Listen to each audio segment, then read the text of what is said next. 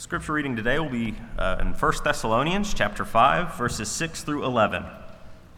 So then let us not sleep as others do, but let us keep awake and be sober. For those who sleep sleep at night, and those who get drunk are drunk at night. But since we belong to the day, let us be sober. Having put on the breastplate of faith and love, and for a helmet the hope of salvation. For God has not destined for us wrath, uh, but to obtain the salvation through our Lord Jesus Christ, who died for us so that whether we are awake or asleep, we might live with him. Therefore, encourage one another and build up, uh, build one another up, just as you are doing. I heard a story about a Navy diver who came home one day and told his wife that he doesn't think her mother liked him very much. And of course, his wife was like, Of course, my mother loves you. Why would you say she doesn't like you? And he explained that he was telling his mother in law about the fact that when he is diving, he doesn't wear his wedding ring on his finger because barracudas like shiny objects, and it would be very likely that they might attack his hand and he could lose a finger. And in response to that, his mother in law told him, Well, why don't you just put it on a chain and hang it around your neck? and here's the point that I, I, want you to think about this morning. We live in a world that can be very discouraging. We live in a world that can often make us feel like we're not wanted or we're not worthy. We live in a world that is very discouraging. And I believe that's why God gave us today's anothering command. In 1 Thessalonians chapter 5 and verse 11, we are instructed to encourage one another and build one another up. But do we really understand why encouragement is so important? Or do we understand what encouragement requires of us? That's what I want us to consider this morning as we continue this study of the one another commands that we find in Scripture. What does it really mean to encourage one another, and why is it so important? Well, Scripture does indicate that encouragement serves three primary purposes that I want to share with you this morning. If you go to Hebrews chapter 3 and verse 13, you'll read this instruction Encourage one another day after day so that none of you will be hardened by the deceitfulness of sin. Hebrews 3:13 indicates that encouragement serves a defensive function by preventing the hardening of our hearts. And so we are to encourage one another in order to protect each other from becoming spiritually desensitized. Therefore, encouragement serves excuse me, encouragement provides protection. That's one of its purposes. But that's not its only purpose. If you stay in the book of Hebrews and you jump over to chapter 10, you look at verses 24 and 25 of, of Hebrews chapter 10, you'll see these instructions. You'll, you'll see instructions to consider how to stir up one another to love and good works, not neglecting to meet together, as is the habit of some, but encouraging one another, and all the more as you see the day drawing near. This passage in Hebrews indicates that stirring up one another and encouraging one another serves an offensive function. In other words, it promotes behavior that's associated with love and good works. So, our encouragement of one another is, is intended to motivate each other to produce the attitudes and the actions that are consistent with the will of God. And so, not only does encouragement provide a protective function, it also provides motivation. Encouragement provides motivation to do what you're supposed to be doing. And if we consider a third function of encouragement, we'll realize that encouragement provides consolation. If you go over to 1 Thessalonians and you look at chapter 4, we have this passage where Paul explains that those who have already passed away will not miss the resurrection when Christ returns.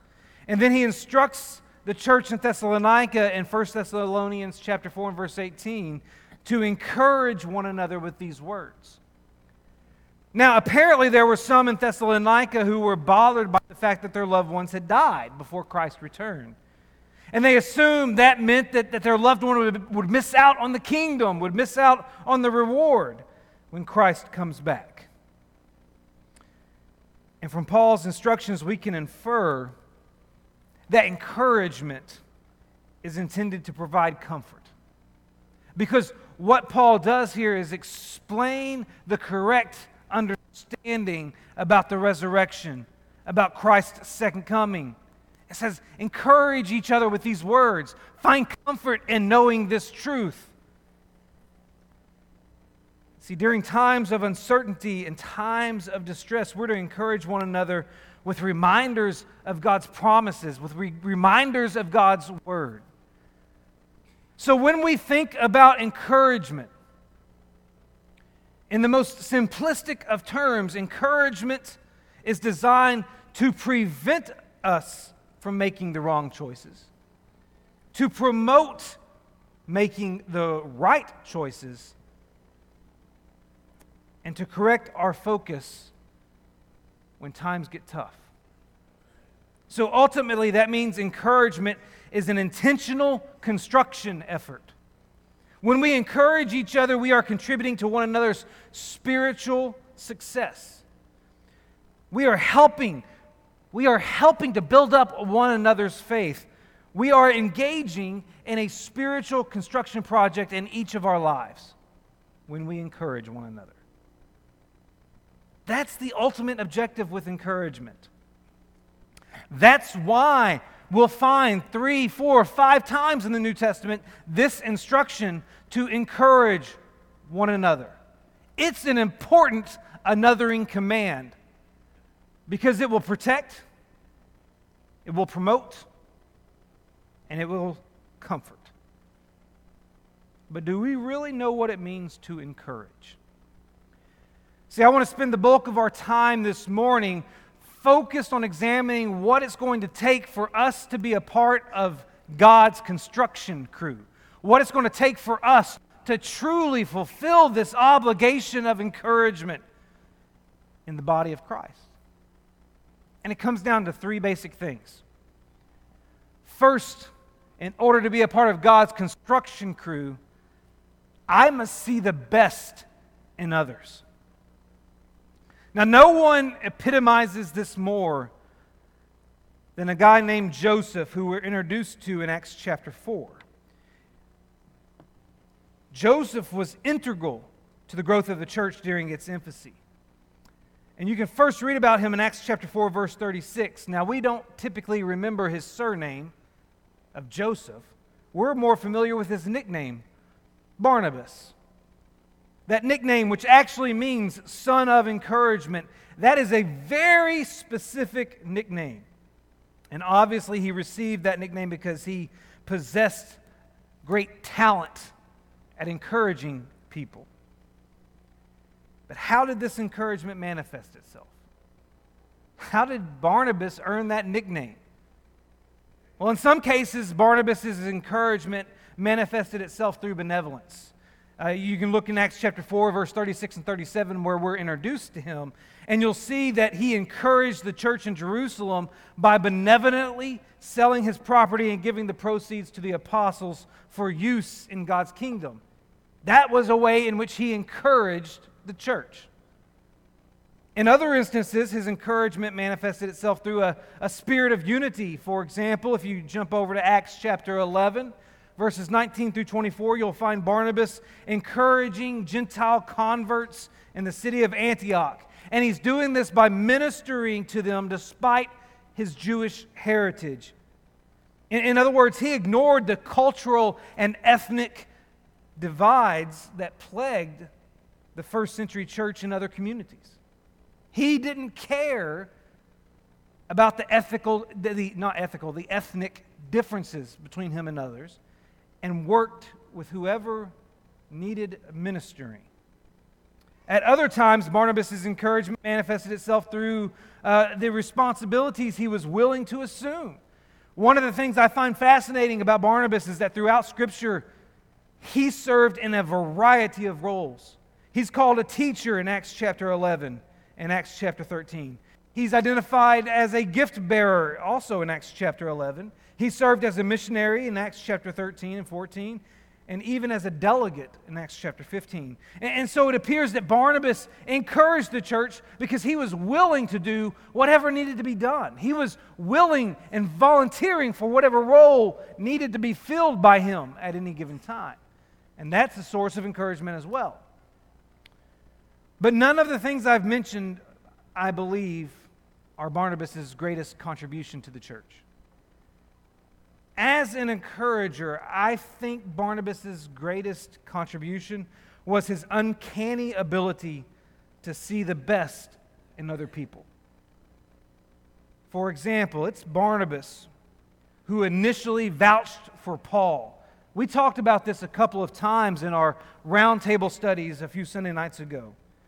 But after Paul's conversion, way back in Acts chapter 9 and in verse 26, we're told that Paul attempted to um, join the disciples in Jerusalem. But they were all afraid of him, for they did not believe that he was a disciple. You could say that Paul's past as a persecutor was too prevalent for people to look past. While everyone kept their distance from Paul, in comes Barnabas Everyone's afraid that Paul's pretending to be a disciple in order to infiltrate the church. And Barnabas enters the scene, willingly escorting Paul to the apostles in order to present him as a believer. Barnabas didn't Barnabas decided not to buy into the fear associated with Paul. Instead, he decided to look at the best in Paul. His past as a persecutor didn't matter to Barnabas. All Barnabas saw was a brother in Christ and brought him to the apostles.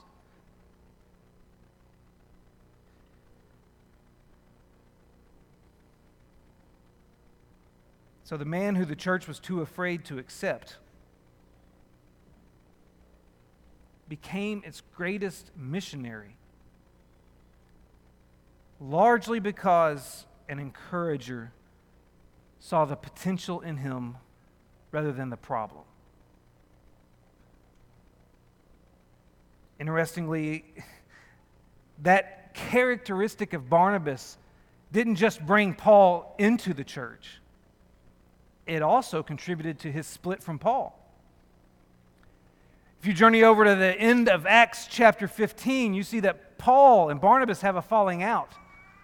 They've done a missionary trip together, but now, as they set to go out on another missionary campaign, they've decided to part ways. And it's all because Barnabas wanted to invite John Mark to be a partner on this trip as well, even though John Mark had deserted them on their first trip, back in Acts chapter 13 and verse 13. That desertion had such a lasting impact on Paul that Paul refused to work with John Mark anymore. But Barnabas, once again, saw the potential rather than the problem. So Barnabas got John Mark, said bye to Paul, and went his own way. And in the end, Barnabas' acceptance of John Mark proved beneficial because Paul requested Mark's presence with him during his Roman imprisonment, saying in 2 Timothy chapter 4 and verse 11, "He is useful to me in ministry. This is just another occasion in which the son of encouragement saw past someone's failures and found a bright future for them. And as a result, Paul, by requesting Mark's presence, indirectly acknowledged that Barnabas' encouragement efforts transformed a deserter into a useful worker. See, our takeaway from Barnabas should be this that encouragement is a universal need within the church. At some point in time, everyone from the prolific Pauls to the meager Marks needs encouragement. And the church is desperately in need of people like Barnabas of people who will encourage because we exist in a world that is full of put downs and passivity and pessimism. So we need more people who will do the job of building up. We need more people who will bring their enthusiasm and their optimism. We need more people who will combat the negativity of this world with positivity. And I believe that's why we're instructed to encourage one another and build one another up. And when you really consider that instruction, it means that we're all instructed to be like Barnabas. And being like Barnabas means seeing the best in others rather than nitpicking their failures, rather than focusing on the flaws, rather than finding every reason why we shouldn't give them a second chance. So, if we're going to be the kind of encouragers that God's construction crew calls us to be, we're going to have to start seeing the best in others. But we're also going to have to see less of ourselves. It's very interesting to me that when we look at the encouragement and instructions that appear throughout Scripture, they're often paired with an instruction to build up one another. In fact, 1 Thessalonians chapter 5 and verse 11 has both encourage one another and build one another up. And this expectation of building one another is prevalent.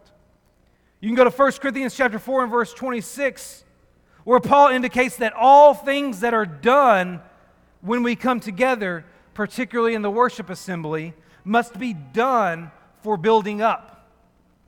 In Ephesians chapter 4 and verse 12, Paul says that the various roles assigned to members of the body of Christ, whether, whether it be the role of an apostle or the role of an evangelist or a shepherd or a teacher, all of these roles exist for the building up of the body of Christ.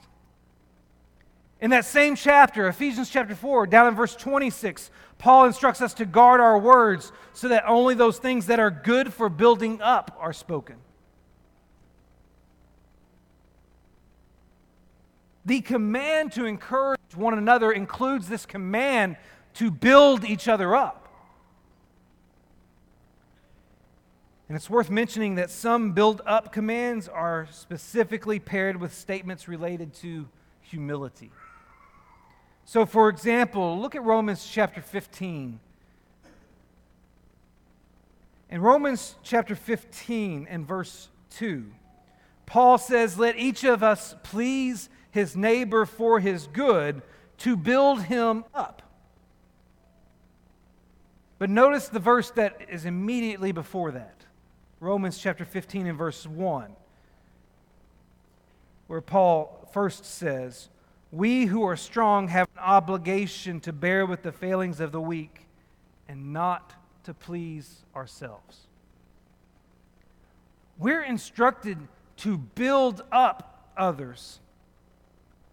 And before Paul gets to that instruction in Romans chapter 15, he makes sure to point out that our job as Christians is not to please ourselves. There is an expectation of humility that must accompany any effort to build up one another. I want to point you to another passage very quickly. It's 1 Corinthians chapter 10, particularly around verses 23 through 24. In the midst of Paul addressing how eating food sacrificed to idols can be a stumbling block to some, in the midst of that big discussion, he indicates that it was not wrong in and of itself to eat food sacrificed to idols. But he clarifies even though such an activity may be lawful, that doesn't mean it builds up. And he goes on to say that the ultimate objective for a Christian in such matters is to not to seek his own good, but the good of his neighbor. Paul is instructing us to build up one another there in 1 Corinthians chapter 10.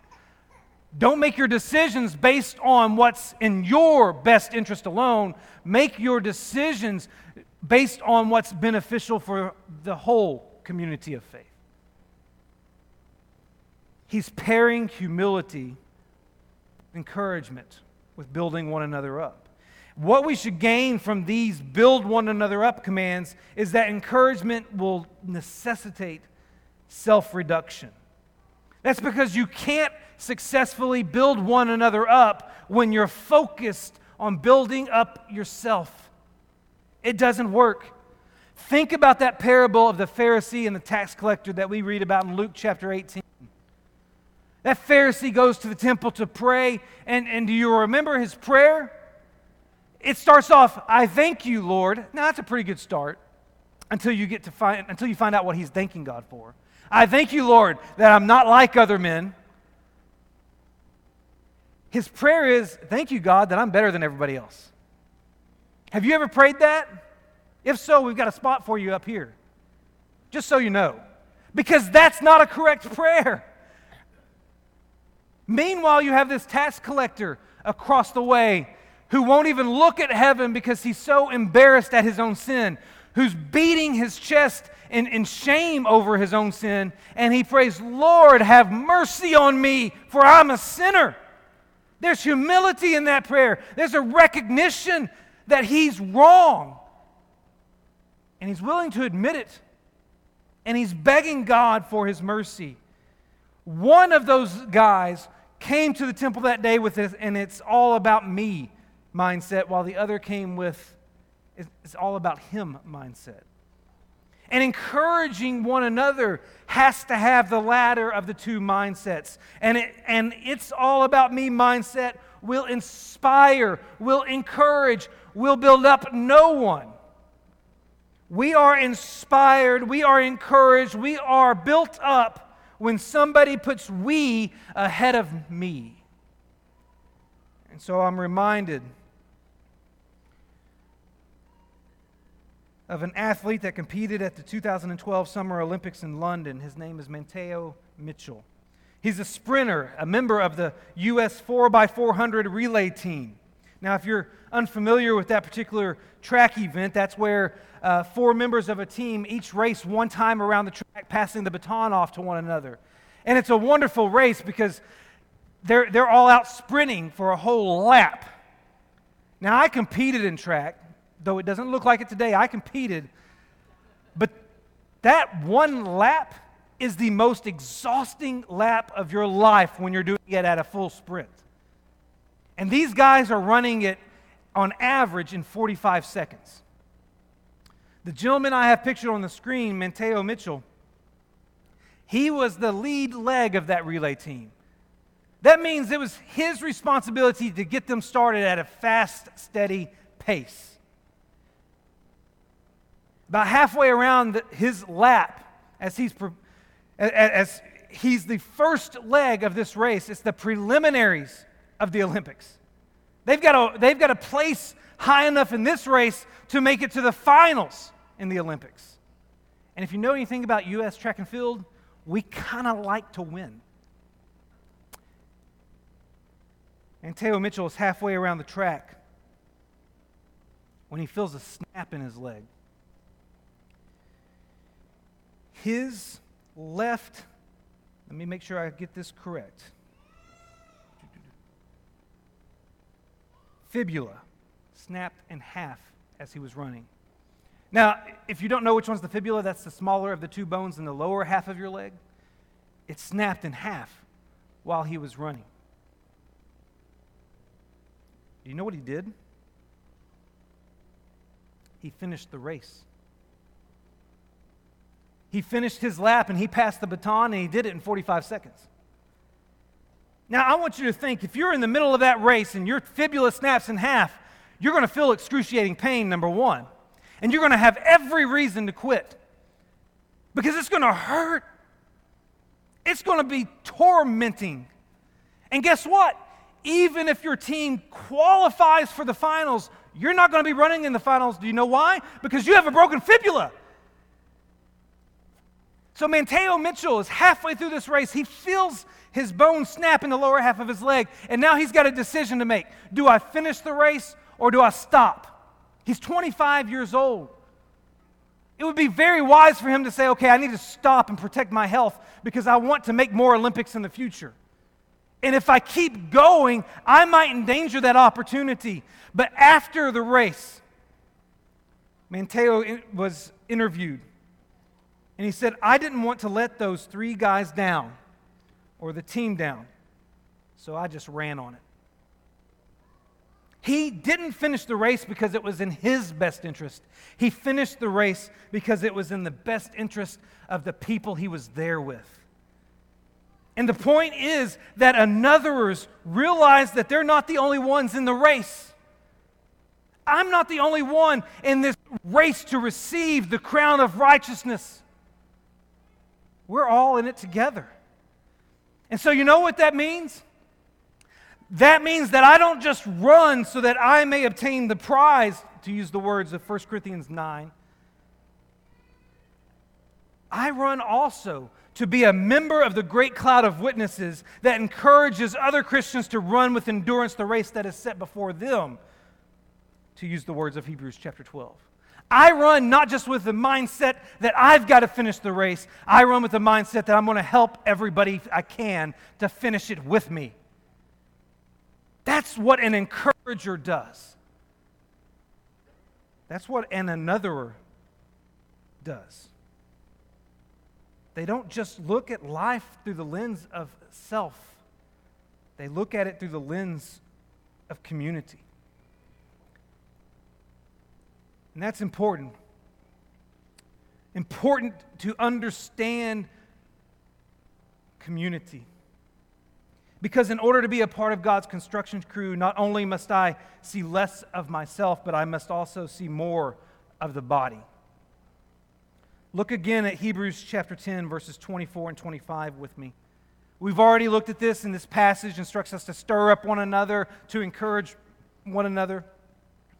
But let's read it again. Hebrews chapter 10, verse 24. Let us consider how to stir up one another to love and good works not neglecting to meet together, as is the habit of some, but encouraging one another, and all the more as you see the day drawing near. I think it's important to note that the author of Hebrews assumes a relationship between encouragement and assembly. As the author of Hebrews instructs us to stir up one another and encourage one another, he simultaneously instructs us to meet together. And what that indicates is that encouragement is intricately connected to assembly. And this assumption that's here in Hebrews chapter 10 is supported by the practice of the first century church when you walk through the book of Acts. See, in Acts chapter 13 and verse 15, Paul and Barnabas arrived in Pisidian Antioch on their first missionary journey. And they went to the local synagogue. And when they went there, they were invited to speak if they had any word of encouragement. Now, think about that. The church hadn't been established in this community yet. They're there to do that. And in order for them to, to start a congregation, they first go and meet with the only people in that community that worship the one true God. So they go to the precursor, if you will, of the Christian assembly. They go to the synagogue. And upon arrival uh, in this place where people are assembled to worship God, they're asked, hey, do you have any words of encouragement you'd like to share? Assembly and encouragement going hand in hand. Now skip ahead to Acts chapter 15.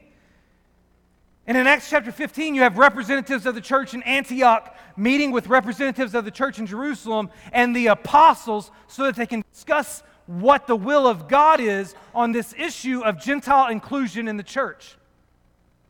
And once that is determined, once the apostles communicate that will, they write a letter, and guess what? They pick two guys, Silas and another guy named Judas Barsabbas, send them back to Antioch to deliver that letter from the apostles, which outlined their determination of God's will. And we're told in Acts chapter 15, verses 30 through 32, that when Silas and Judas arrived in Antioch, they gathered the congregation together and encouraged and strengthened the brothers with many words. Once again, assembly and encouragement hand in hand. And then you can go over to Acts chapter 16. This is after Paul and Silas's miraculous release from the Philippian jail. We're told that they went to Lydia's house. Now, earlier in that chapter, you find out that Lydia is the first household converted there in Philippi. Not just Lydia, but every member of her house. And so the first place of assembly for Christians in Philippi likely became Lydia's house. And if you look down at verse 40 of Acts chapter 16, you'll see that after Paul and Silas have been released, they go to Lydia's house. And we're told that when they had seen the brothers, they encouraged them and then departed. In other words, after they got out of prison, Paul and Silas went to where the believers met and encouraged them. Assembly and encouragement paired together again. So, what we learn from Hebrews chapter 10, from that instruction about not neglecting to meet together, as well as the practice of the church throughout the book of Acts, what we learn is that one of the chief purposes of the Christian assembly is to mutually encourage one another. Do you realize that coming here today, that praising God in song, that remembering the Lord's death through observance of the Lord's Supper, that communicating to God through prayer, and listening to me ramble on for, oh, 30 minutes now is not the entire fulfillment of your responsibility today. That there is another component to our expectation as brothers and sisters in Christ when we gather together as the body. And that expectation is that we're going to encourage one another. So if you come today and you take up your seat in your pew and you go through all the motions that come with a worship service and you never talk to anyone, you never ask anyone how they're doing, you, you, you never uplift or encourage or, or, or speak words that would benefit someone, then you haven't completed the entirety of God's expectation for your time here today. We can't view worship as solely me doing something for God. That's a huge part of it. But worship and the assembly were also intended to have a fellowship component to them. And that's been the part that we've missed so much of during the course of the past year. And that's why I'm so thankful that we are now starting to have an opportunity where people can come back. And we can start being together more.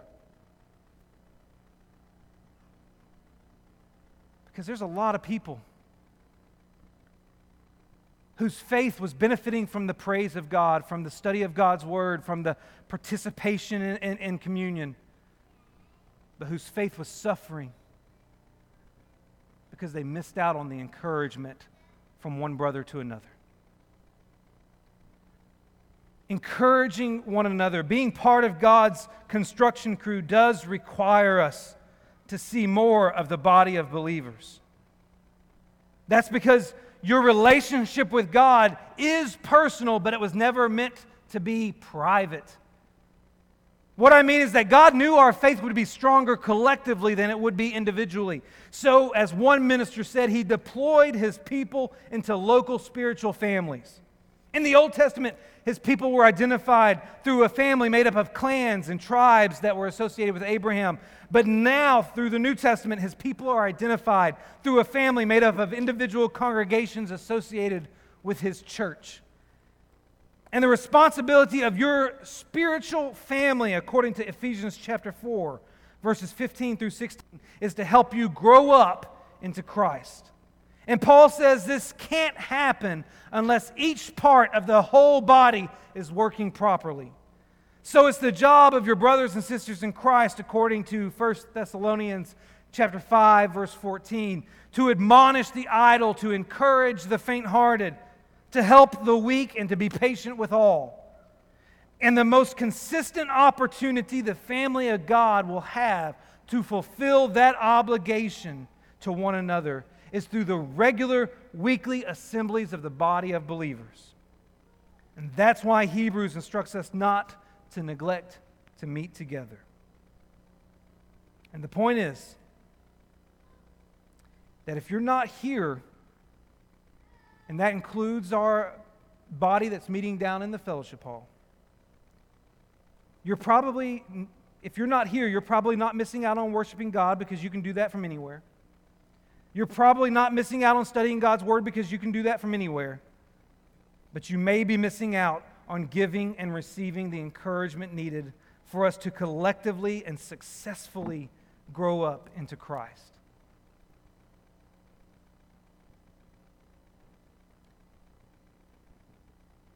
As we draw this lesson to a close, I want to point out one final verse. It's Colossians chapter 4 and verse 8, and it says this I have sent him, and the him is a reference to Tychicus.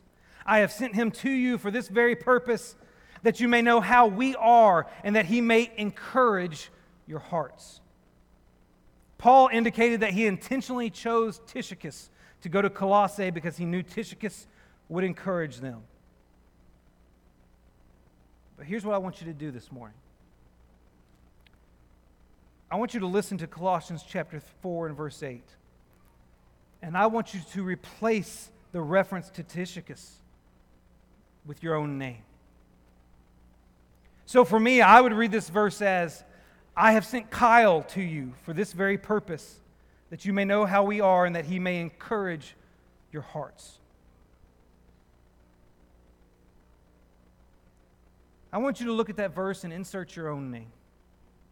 And I want you to ask yourself did it sound right when you did? Did it make you uncomfortable when you did? Have you been an encourager to others such that God would intentionally send you into another person's life for that purpose? If not, why not?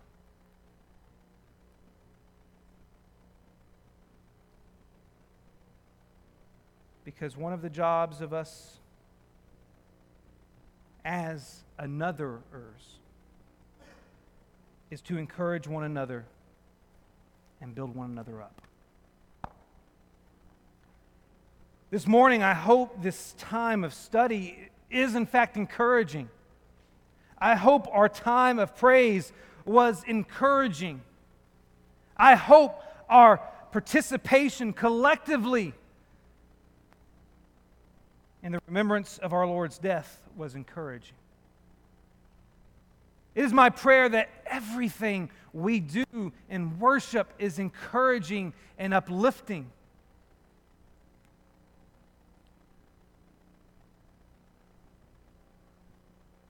But is our communication with one another, is our fellowship with one another encouraging? Are we a body of believers made up of encouragers? This morning, that is our challenge.